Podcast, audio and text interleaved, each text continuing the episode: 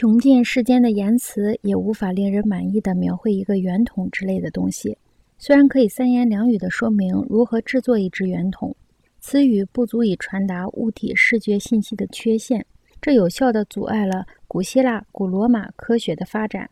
希腊和罗马植物学家不能用一种手段来传达植物和花卉的信息。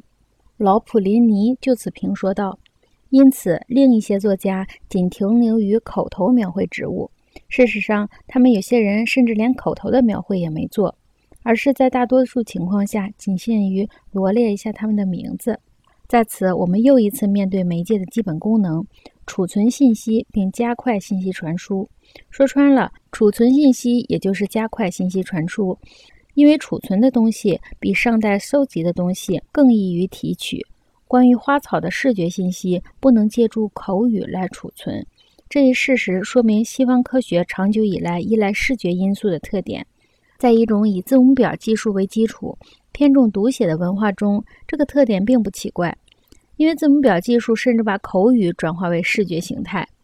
由于电力创造了许多储存和提取信息的非视觉手段，所以不仅是文化的，而且科学的基础和特性也发生了转移。对于教育工作者和哲学家来说，这一转移对学习和脑力活动究竟意味着什么，没有必要一定要了解。